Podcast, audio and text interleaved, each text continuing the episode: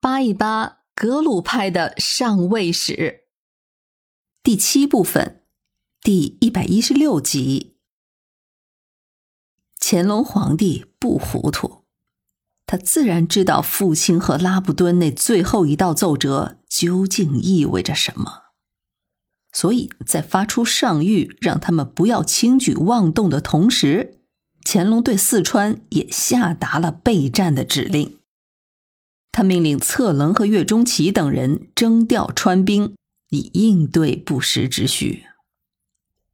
这个策棱是鄂必龙的孙子。当时是四川总督，而岳钟琪是四川提督。拉萨之乱的消息传来，乾隆在痛心父亲和拉布敦之死的同时，或许多少也是有些暗喜的。毕竟那个朱尔木特纳木扎勒是死掉了，这就会让他那些改变西藏政体的举措方便了许多。因为这个时候，他肯定是已经下定了要废除藏王体制的心思了。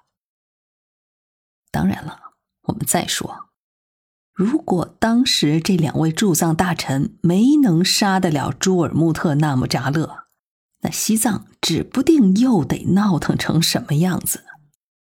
所以，我们现在说父亲二人果敢英勇，快刀斩乱麻。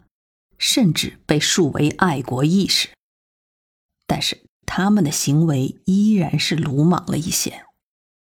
实际上，在当时，他们是赌上了大清对西藏的管理权的，只不过在结果上看是赌赢了而已。不过，其实所有大清的官员都看得出来，现在正是解决西藏问题的最好时机了。也正是因为如此，谁也不会再去计较父亲和拉布敦的冒失了。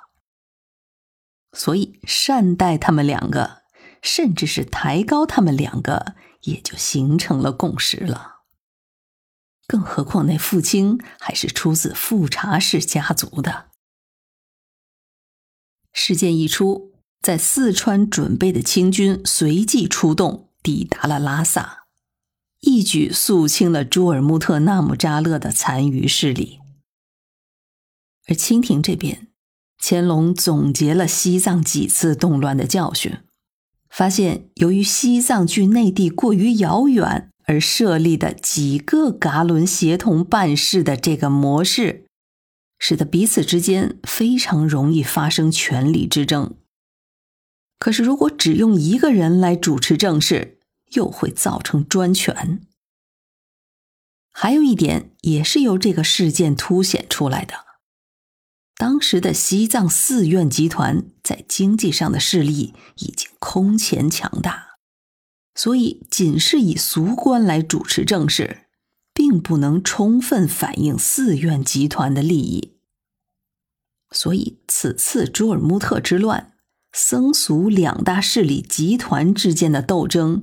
就是一个重要原因。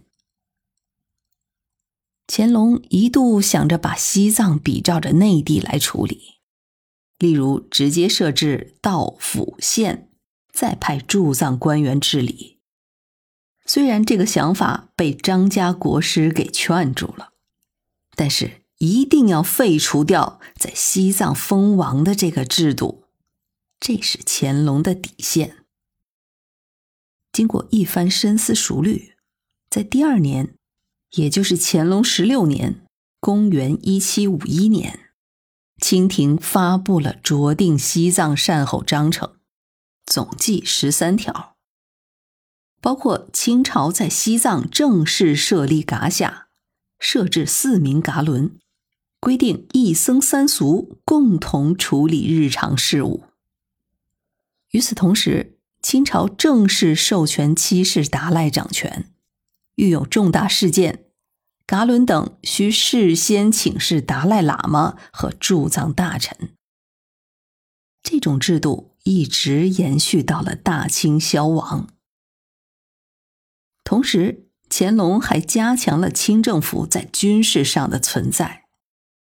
因此将藏北三十九族和达木八旗蒙古划归驻藏大臣直接管理，照内地的体制设置总领、骁骑教等职位，而且还重新恢复了西藏的驻兵制度，留下五百兵驻守拉萨，也归驻藏大臣指挥。同时，在西藏周边还设置了四条关隘，也有官兵驻守，这样就大大加强了驻藏大臣的话语权了。我们说，拉萨的这次乱局让大清是获得了好的结果，因为由此清廷直接管理的能力得到了大大的加强。但是，我们也必须要看到。也正是这场风波，让乾隆不得不启用了那已经冷落了许久的七世达赖。政教分立一直是从顺治以来大清皇帝所追求的目标。在此前的各种手段，一是要防止西藏和蒙古纠缠在一起，再就是防止黄教和西藏地方政府搅在一起。只可惜。经过这样的一场乱局，西藏又没有像样的人物了，那也就不得不再次启用了七世达赖，这就使得政教合一的问题又重新摆上了桌面。虽然清廷刻意强化了驻藏大臣的权力和势力，但是也还是没能挡住宗教在西藏的影响力。驻藏大臣最终还是沦为了摆设。除此之外，还有一个不容易被发现的地方。那一年，六世班禅还只有十三岁。如果能够再有十年的光景，等到六世班禅成年，到那个时候，朝廷能做出来的选择余地可能就会更大一些。从这个角度看，父亲和拉布敦的举动还是太过轻率。毕竟，当时郡王朱尔穆特纳姆扎勒的那所谓的谋反，也还只是看上去像而已。照这个角度，听众朋友们是不是可以体味一下，在两百年之后，我们毛主席面对着几乎同样状况的时候？他的绝不开第一枪的处理手法，是不是能够感受的更深一点儿？